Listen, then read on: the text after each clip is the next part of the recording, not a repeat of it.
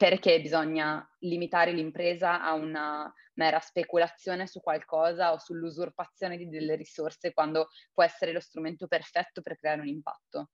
E questa cosa mh, è, un peccato che ci sia questa, questo retaggio culturale perché soprattutto in Italia ma anche in altri posti c'è, c'è, questo tipo di mindset e è un peccato perché questo limita anche a livello proprio strutturale di investimenti, di, eh, di partnership eccetera, molte realtà che invece potrebbero cambiare il mondo, tra virgolette.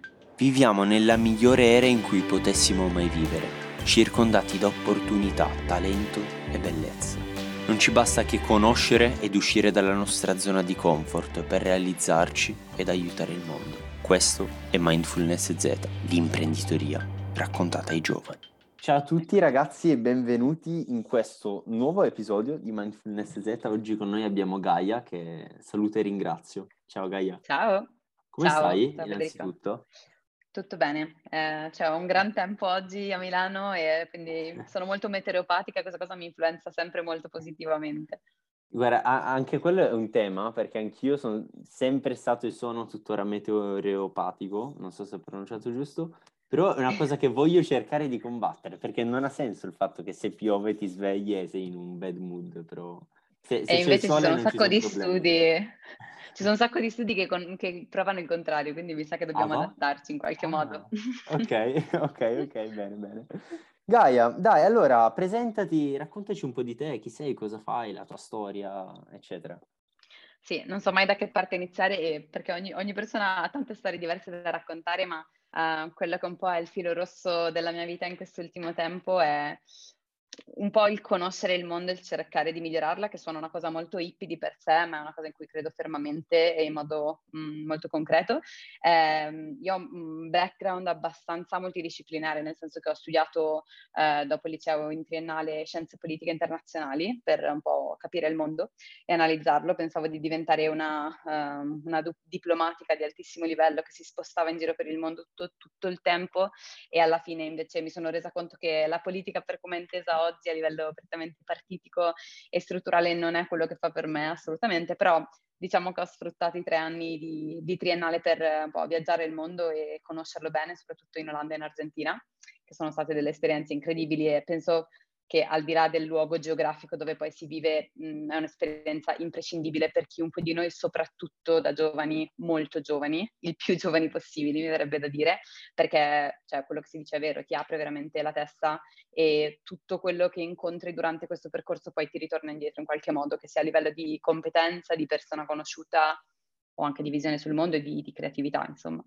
E detto questo, poi alla fine di questo percorso appunto mi sono resa conto che non avevo in mano degli strumenti utili alla creazione di un percorso professionale, ma non solo, almeno non quello che volevo io. E quindi ho fatto un po' un'inversione di rotta e ho preso un anno sabbatico, ho lavorato in un centro di ricerca in Spagna in cui mi sono avvicinata al mondo dell'impresa inteso più come ehm, legato a tutto il tema di trasparenza e corruzione, però diciamo che è stato un po' un, un processo graduale da tutta la parte più politica e um, sì, di, di, impatto e di okay. sostenibilità verso il, il mondo dell'impresa e da lì poi ho iniziato una magistrale in innovazione e management eh, in Italia, eh, sono, sono, tornata e sono stata felice di farlo perché ho trovato effettivamente un corso che mi desse tutto quello che stavo cercando in Italia, nonostante molti di noi spesso pensino che solo all'estero si trovino contenuti di valore e percorsi di valore. E, ehm, e questo corso mi ha effettivamente aperto un mondo verso tutto il mondo startup, innovazione, imprenditoria, eccetera. E, ehm, e lì ho capito cosa volevo fare, chi volevo essere eh, ovviamente non in modo deterministico perché spero e penso che tutti noi cambieremo milioni di volte prima di, eh, di dire veramente di, cioè spero non dovremo mai dire di essere arrivati perché vuol dire che allora siamo, non siamo più curiosi del mondo. E, ehm, e lì niente, ho iniziato un po' a frequentare il mondo startup e a lavorare in startup, a lavorare eh, come consulente anche per delle piccole realtà imprenditoriali e diciamo, ho trovato il mio modo di cambiare il mondo e di, di creare veramente impatto tangibile, che un po' si collega a quello che avevo effettivamente sempre cercato, ma non avevo trovato il mio modo di farlo. Questo. Vabbè, questo, giusto, giusto due cose. No, molto interessante ciò, ciò che hai detto. Um, pa- parto di nuovo dalla fine. Eh, con, tu hai detto una cosa molto interessante, secondo me, che rappresenta in qualche modo un po' l'imprenditoria per, per come la intendo io, come la intendi tu e come sto cercando di raccontarla ai ragazzi e alle ragazze che ci ascoltano, ovvero l'imprenditoria che vuole avere un impatto positivo sul mondo, no? Cioè, di solito quando esci fuori con gli amici che non ne sanno nulla dici sono un imprenditore, viene collegata questa parola al ho un'azienda, voglio guadagnare soldi e, soldi. e crescere, cioè esatto. cioè quella cosa lì, ma perché? Fatturare, come si dice. Esatto, stacca la fattura, striscia la carta, sì. Perché eh, invece per te l'imprenditoria è possibilità di avere un impatto sul mondo. Come si collegano le due cose? Ma oltre che essere strettamente collegato, mi verrebbe da dire che il mondo dell'impresa ha un potenziale di impatto molto più alto di tante altre realtà. Ovviamente ognuno può cambiare il mondo per una piccola parte che ritiene essere quella più di valore in quel momento per, per quella persona stessa e ci sono milioni di possibilità di farlo, dal mondo associazio- associazionistico a quello un po' più strutturale a livello top down di un governo nazionale, mm-hmm. per esempio, a quello educativo che è la radice poi di tutto quello che eh, diventa una società no? all'interno di dei confini eh, però è anche l'imprenditorialità e fare impresa è sicuramente ad oggi un modo molto più veloce e molto più tangibile nella creazione di impatto di tante altre realtà. E mh, sento molto spesso mh, questa pressione sul fatto che menzionavi tu, cioè se fai impresa ti interessa solo uh, la parte finanziaria e speculativa della cosa, no? Quindi impresa cattiva, tutto il resto, mondo non profit, buona. Mhmm, non deve ass- assolutamente essere così, non è necessario sia così, il mondo non è mai stato e mai sarà bianco e nero, c'è uno, uno spectrum di grigi in mezzo e in questo spectrum si posiziona assolutamente l'impresa, quella che oggi viene chiamata impresa sociale, che poi sta diciamo, generando una serie anche di certificazioni a livello internazionale come le B, le B Corp o altri tipi di riconoscimenti che vanno effettivamente a identificare un'impresa che sì ha un obiettivo economico, ma perché, cioè, parliamoci chiaro, che, impre- cioè, che realtà in generale, non un'impresa costituita, che realtà può effettivamente fare, svolgere delle attività dando valore alle persone che ci lavorano senza avere un'entrata economica. Non, non è possibile, no? Ehm, quindi, diciamo, l'impresa in questo senso è un modo, l'impresa sociale è un'impresa che ha questo aspetto qua e allo stesso tempo ha dei valori, una missione e una visione anche del mondo che vuole costruire che non è necessariamente cattiva, cioè sono due cose che vanno perfettamente insieme. E la prima supporta la seconda. Assolutamente, eh, no, condivido pieno e, e riguardo a questo mh, do, do, un collegamento che era emerso anche in qualche episodio fa, no? C'è la, la teoria di Simon Sinek, The Golden Circle, l'avevo già spiegata, comunque, esatto, il cerchio piccolino all'interno è il why, poi c'è l'how, cioè il come, e poi il cosa, solo alla fine e di fatto tutte le aziende devono, dovrebbero perlomeno partire da un perché, cioè qual è il purpose, qual è lo scopo nobile che la mia idea vuole risolvere, qual è la mission e qual è la vision, cioè l'outcome de, de, de, della mia azienda. E, ehm, partendo da quella cosa lì poi si capisce il come e poi solo all'ultimo il cosa fai, ma non il contrario. Ehm, e, e, anche lato umano, cioè ehm, di fatto qualsiasi eh, associazione, qualsiasi cosa, qualsiasi realtà ehm, nel mondo imprenditoriale o no è fatta di persone, punto, c'è un assioma questa cosa qua. Assolutamente. E sempre di più ci sono anche dei, degli interessanti studi del World Economic Forum che, con, con, dei dati, mi sembra l'87% delle persone eh, cercano in un'azienda ad oggi dei valori eh, che 50 anni fa non si cercavano, cioè 50 anni fa era ok, devo andare a portare il pane in casa, vado, quello che mi paga e poi finisce lì. Invece sempre di più le persone stanno cercando, oltre all'aspetto economico, che è importante, cioè non, è, non stiamo dicendo seguiamo i valori e viviamo di pane e acqua, non è importante l'aspetto economico, ma anche e soprattutto cercare delle aziende che parallelamente inseguano un sogno per avere un impatto positivo sul, sul mondo. Quindi è possibile. Assolutamente.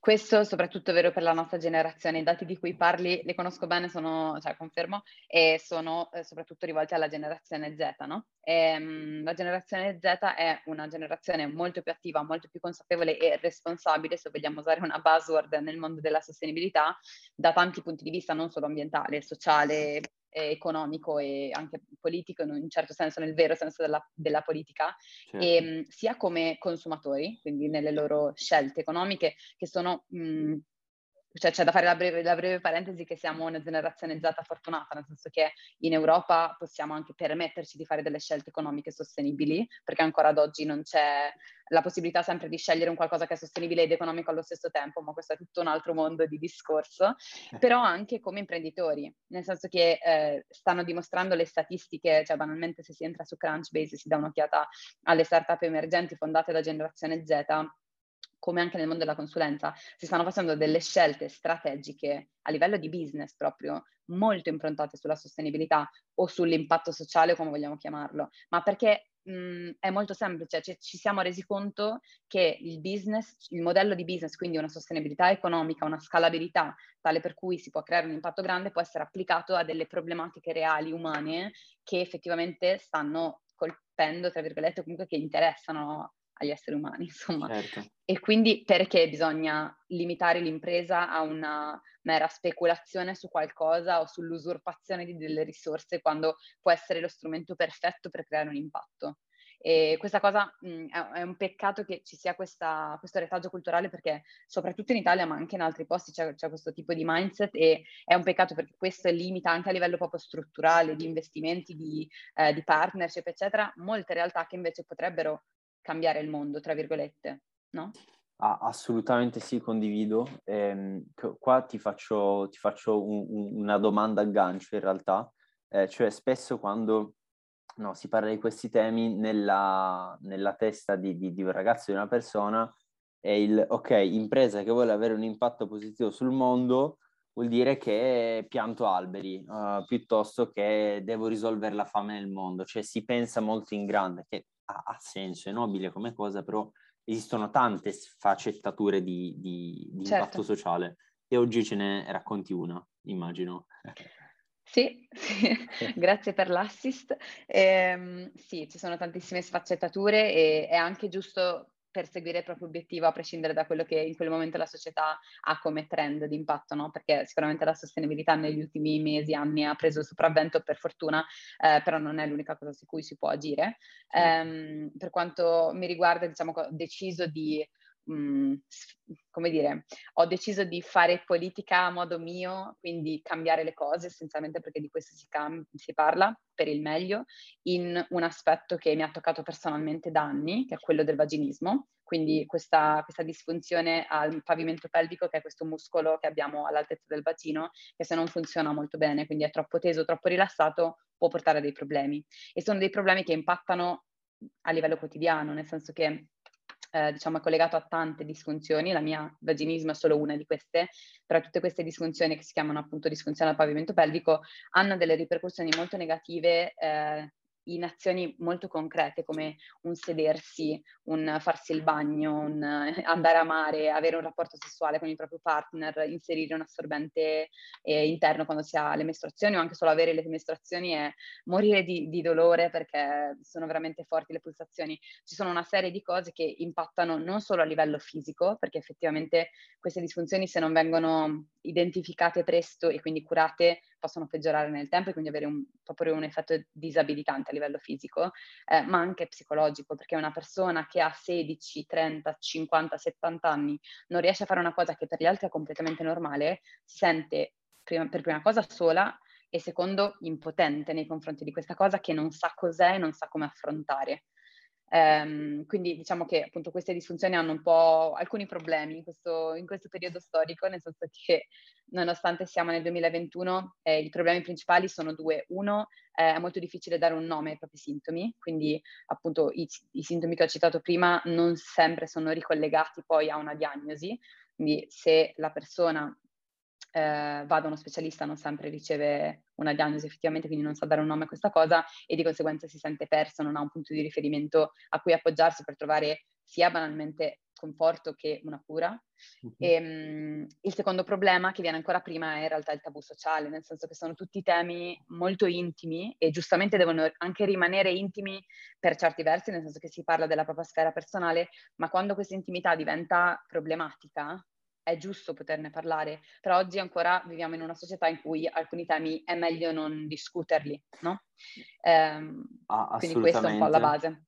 Ti, e ti faccio due domande, no? Perché eh, innanzitutto quante persone soffrono di questa cosa, perché magari sentita così anche io non la conoscevo fino a qualche mese fa, può, può sembrare, va bene, ne so, so, cioè, mi spiace per una persona su un milione, cioè, innanzitutto, certo. e, e, e, due, vabbè, ma cosa, cioè siete dei medici, perché, perché semplicemente non si va da un medico? Chiaro, ma allora ne soffrono molte, molte persone, non è una nicchia e quando si parla di tutte le disfunzioni del pavimento pelvico in generale è una donna su quattro per quanto riguarda le donne, ma anche molti uomini in realtà in, in quantità molto minore, ma anche gli uomini sono colpiti. Quindi diciamo una donna su quattro in diversi gruppi d'età è una cifra estremamente alta per parlare di una disfunzione disabilitante, chiaramente.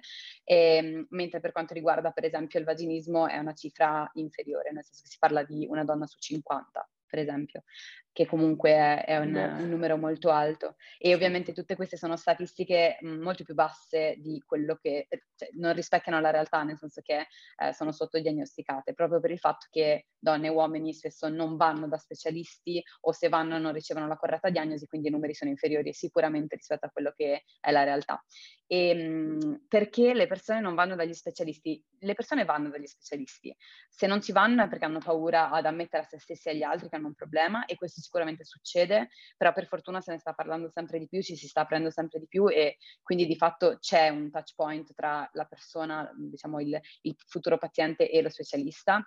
Il problema vero sta nello specialista stesso, perché ad oggi Nonostante eh, la medicina stia andando avanti, la ricerca stia andando avanti, molti specialisti non sono formati sul tema del pavimento pelvico e le sue funzioni e disfunzioni e di conseguenza non è capace di indirizzare il paziente neanche verso un altro specialista più competente in quel settore lì. E qui si parla principalmente di ginecologia, però eh, anche altre, altre, altri tipi di professioni sono coinvolti. E ehm, quindi diciamo c'è questo doppio step, prima tabù e poi effettivamente il non riscontrare un supporto da chi dovrebbe essere specializzato in questa cosa. Certo, certo, certo, assolutamente. E in tutto ciò, innanzitutto, come si chiama questa cosa qua? Perché mi sa che non c'è ancora detto il nome. Poi Ci siamo fermati al nati. problema. Esatto. quando sì, siete no, nati, questo... piani futuri. Siamo nati... Certo, siamo nati in modo molto spontaneo, in realtà ancora a giugno di quest'anno, eh, appunto per voler sensibilizzare, andare a spacchettare un po' la prima fase di cui ho parlato, quindi quella dei tabù, quindi parlarne a voce alta, parlarne sui social, perché ovviamente è, è il primo posto, il posto che ti permette di parlarne e di avere un effetto in modo più esponenziale rispetto ad altri tipi di piattaforme di realtà. E, ehm, e poi ci siamo strutturati sempre di più fino a diventare quello che siamo oggi. Il progetto si chiama Hail, eh, deriva da inhale, quindi respirare. l'idea è quella che una persona quando ci trovi tiri un sospiro di sollievo perché ha trovato effettivamente qualcuno che lo capisce.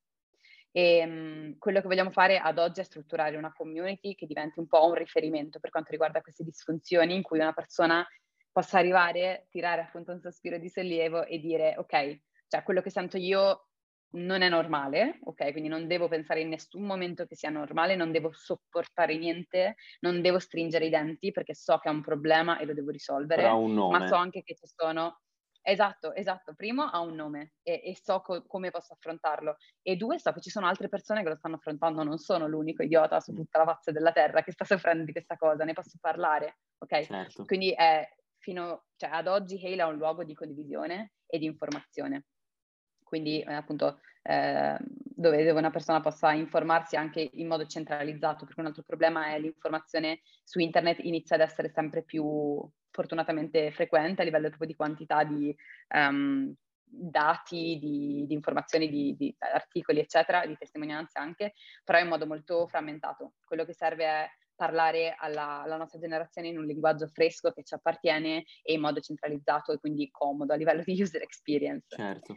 E questo è un po' quello che però vogliamo diventare dopo costruendo su questo, è un luogo dove appunto si centralizzi non solo l'informazione, ma tutto un percorso di consapevolezza di questo muscolo e di risoluzione. Quindi vogliamo guidare l'utente che entra all'interno di tutto un percorso di diagnosi, terapia e poi upkeeping, quindi il mantenimento di questa cura nel, nel lungo termine, perché è un po' una cosa che non ho detto prima è che queste disfunzioni sono molto, um, cioè sono croniche di base, quindi probabilmente si avranno per sempre, eh, non si sentiranno più a un certo punto perché finita la terapia si sarà guariti effettivamente, ma bisognerà comunque avere una serie di attenzioni, eh, Certo. no? sarà un po' sempre il nostro tallone d'Achille. Quindi bisogna Certo. avere una serie di attenzioni per fare in modo che non venga toccato particolarmente. Quindi c'è proprio un percorso di vita in un certo senso. Seguito. E noi vogliamo fornire gli strumenti per farlo al meglio. Ecco. Bene, allora eh, eh, direi che Ale eh, è, è un esempio di come, di come un'impresa possa avere un impatto positivo sul mondo, aiutare le persone e essere senza paura anche lì, no, di nuovo di, di tabù o cultura, definita come impresa e non come no profit o Assolutamente, canale informativo. Molto, assolutamente. molto, Speriamo molto di riuscire a concretizzare, perché come dicevo appunto è questo il rischio no? in Italia e in altri paesi simili, che, che si venga etichettati così e quindi ci siano dei limiti concreti alla realizzazione del progetto. Certo, certo, no, ma sono, sono sicuro andrà bene. E, e invece volevo chiederti, tu, vabbè, eh, Gaia ha partecipato, adesso oggi ha fatto la timida, però eh, ha fatto altre N cose, tra cui fondazione, un ex macchina, ha lanciato un momento, eh, ha, ha lavorato in un'azienda sull'energia, se non sbaglio, no? Anche. Sì, esatto, E- Nen. Nen, esatto. E cosa vorresti dire ai giovani che ci ascoltano, sia che siano già interessati al mondo dell'imprenditoria che non lo siano, in generale su questo mondo e tre consigli che gli vorresti dare? Ma allora, eh, in generale, ricollegandomi a quello che abbiamo detto adesso, eh, il consiglio, mi fa ridere dare un consiglio sull'impresa quando anche devo ancora farne una, però ehm, Certo. cioè, in generale quello che sento adesso da imprenditrice è veramente, cioè è possibile collegare il proprio obiettivo personale di vita, uno può averne anche tanti, però diciamo i propri interessi alla passione dell'imprenditoria. Cioè l'imprenditoria è uno strumento che ci permette di concretizzare il nostro, chiamalo sogno, chiamalo obiettivo, chiamalo boh, passione, in qualcosa di concreto che possa essere condiviso con altre persone. Quindi eh, diciamo è finita l'era, ma ce lo stanno dimostrando i numeri, le startup esistenti, le, le imprese, anche quelle che si stanno rinnovando rispetto a quello che erano prima, stanno dimostrando come effettivamente questa cosa sia possibile. Quindi ci può essere una, come dire, una crasi tra questi due mondi Mhm. e si deve ricercare attivamente. Cioè non dobbiamo accontentare, non dobbiamo intendo tutti, non so se rientro nella generazione Z in realtà, però mi ci includo così, mi prendono meno in giro sulla mia età, ehm, però dobbiamo sentirci meno in dovere di dover giustificare le nostre scelte o di dover fare un set predefinito di cose, un, un percorso predefinito e invece veramente provare a sperimentare a applicare il business che è, ripeto, solamente uno strumento eh, su quello che ci piace fare, su quello che crediamo sia il mondo che vogliamo avere davanti, perché alla fine dicono sempre, no, eh, le nuove generazioni, nuove generazioni, ma non dobbiamo aspettare di essere senior manager in McKinsey per farlo, possiamo già iniziare da adesso. Eh, chiaramente cioè, c'è chi eh, opererà su uno spectrum più piccolo di, di, cioè su un gruppo più piccolo di persone, chi più grande, auguro a tutti che sia il più grande possibile, però eh, possiamo farlo tutti, eh, quindi ecco, non limitarci in questo senso.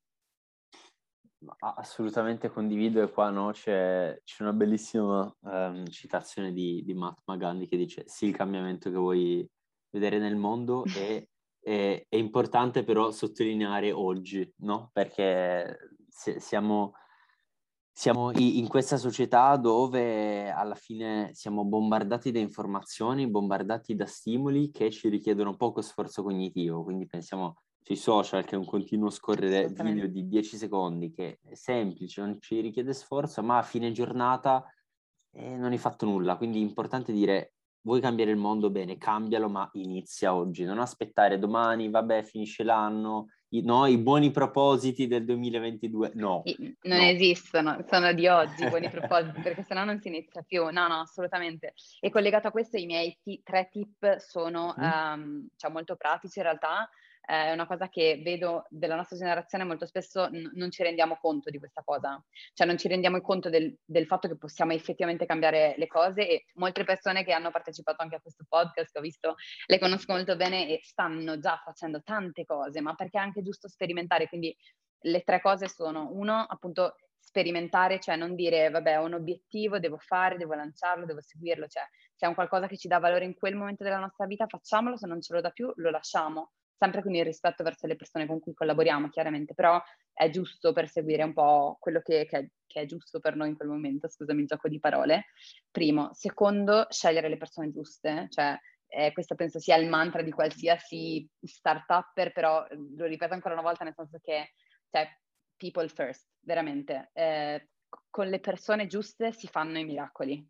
Quindi mh, se crediamo di aver incontrato a un evento, a scuola, a, online banalmente, una persona che è in match perfetto con noi da un certo punto di vista, ma soprattutto proprio umano e di visione, cioè facciamo reach out, contattiamolo, parliamo con questa persona, coinvolgiamola senza problemi, anche se questa persona ha 50 anni in più di noi, ma è perfetto per il nostro progetto in quel momento. Coinvolgiamolo, poi cioè, il chiedere lecito, coinvolgere bisogna essere bravi a farlo, ma non bisogna avere paura di farlo, perché molto spesso se un'idea è buona la gente ci sta.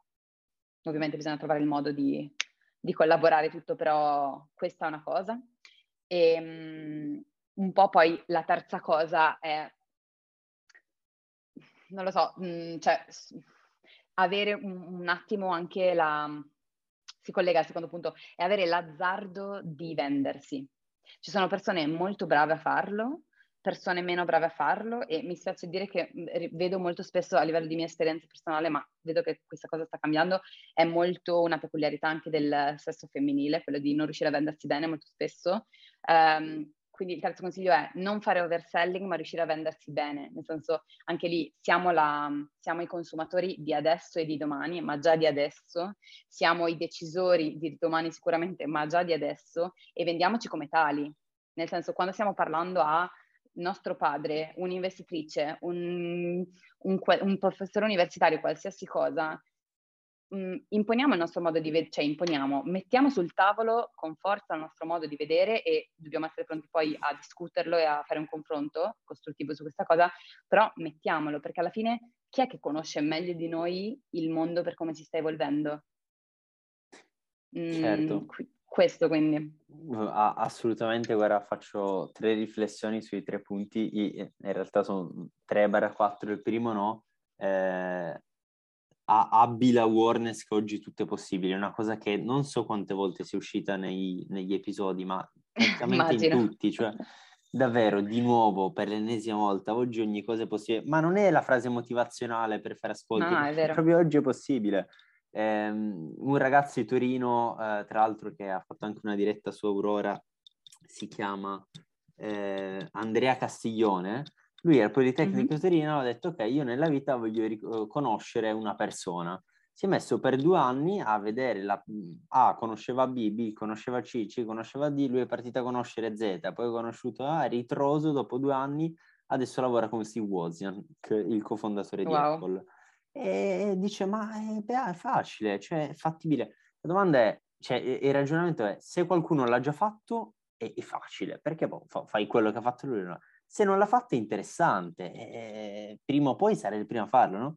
Quindi sì, assolutamente. Eh, sì, esatto, sì, eh, cosciente che tutto è possibile. Seconda cosa, fai, fai, fai, fai, fai, no? Quindi spesso sento i miei coetanei amici che dicono, ah, sarebbe figo, ma no, perché adesso ho già la patente più sport più università. E dico, ma aspetta, aspetta, apri il telefono, guarda quante ore hai usato oggi Instagram, sei.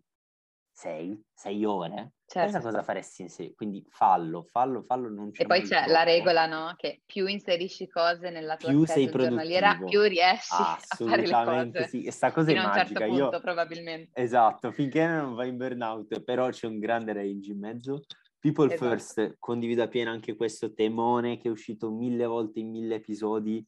Eh, people first, assolutamente, quindi non guardate l'età e citando il buon Jacopo che anche nel, nel suo episodio ci aveva detto fate cose che vi diano good vibes, no? sia persone che cose in generale, quindi se sentite quel, no? avete quel gut feeling che dite cazzo questa persona è wow, voglio fare quello, fatelo, conoscetela e non c'è scusa, ad oggi tramite il digitale possiamo conoscere chiunque e se trovate un qualcuno che vi risponde male e non vi vuole conoscere, allora non era la persona giusta.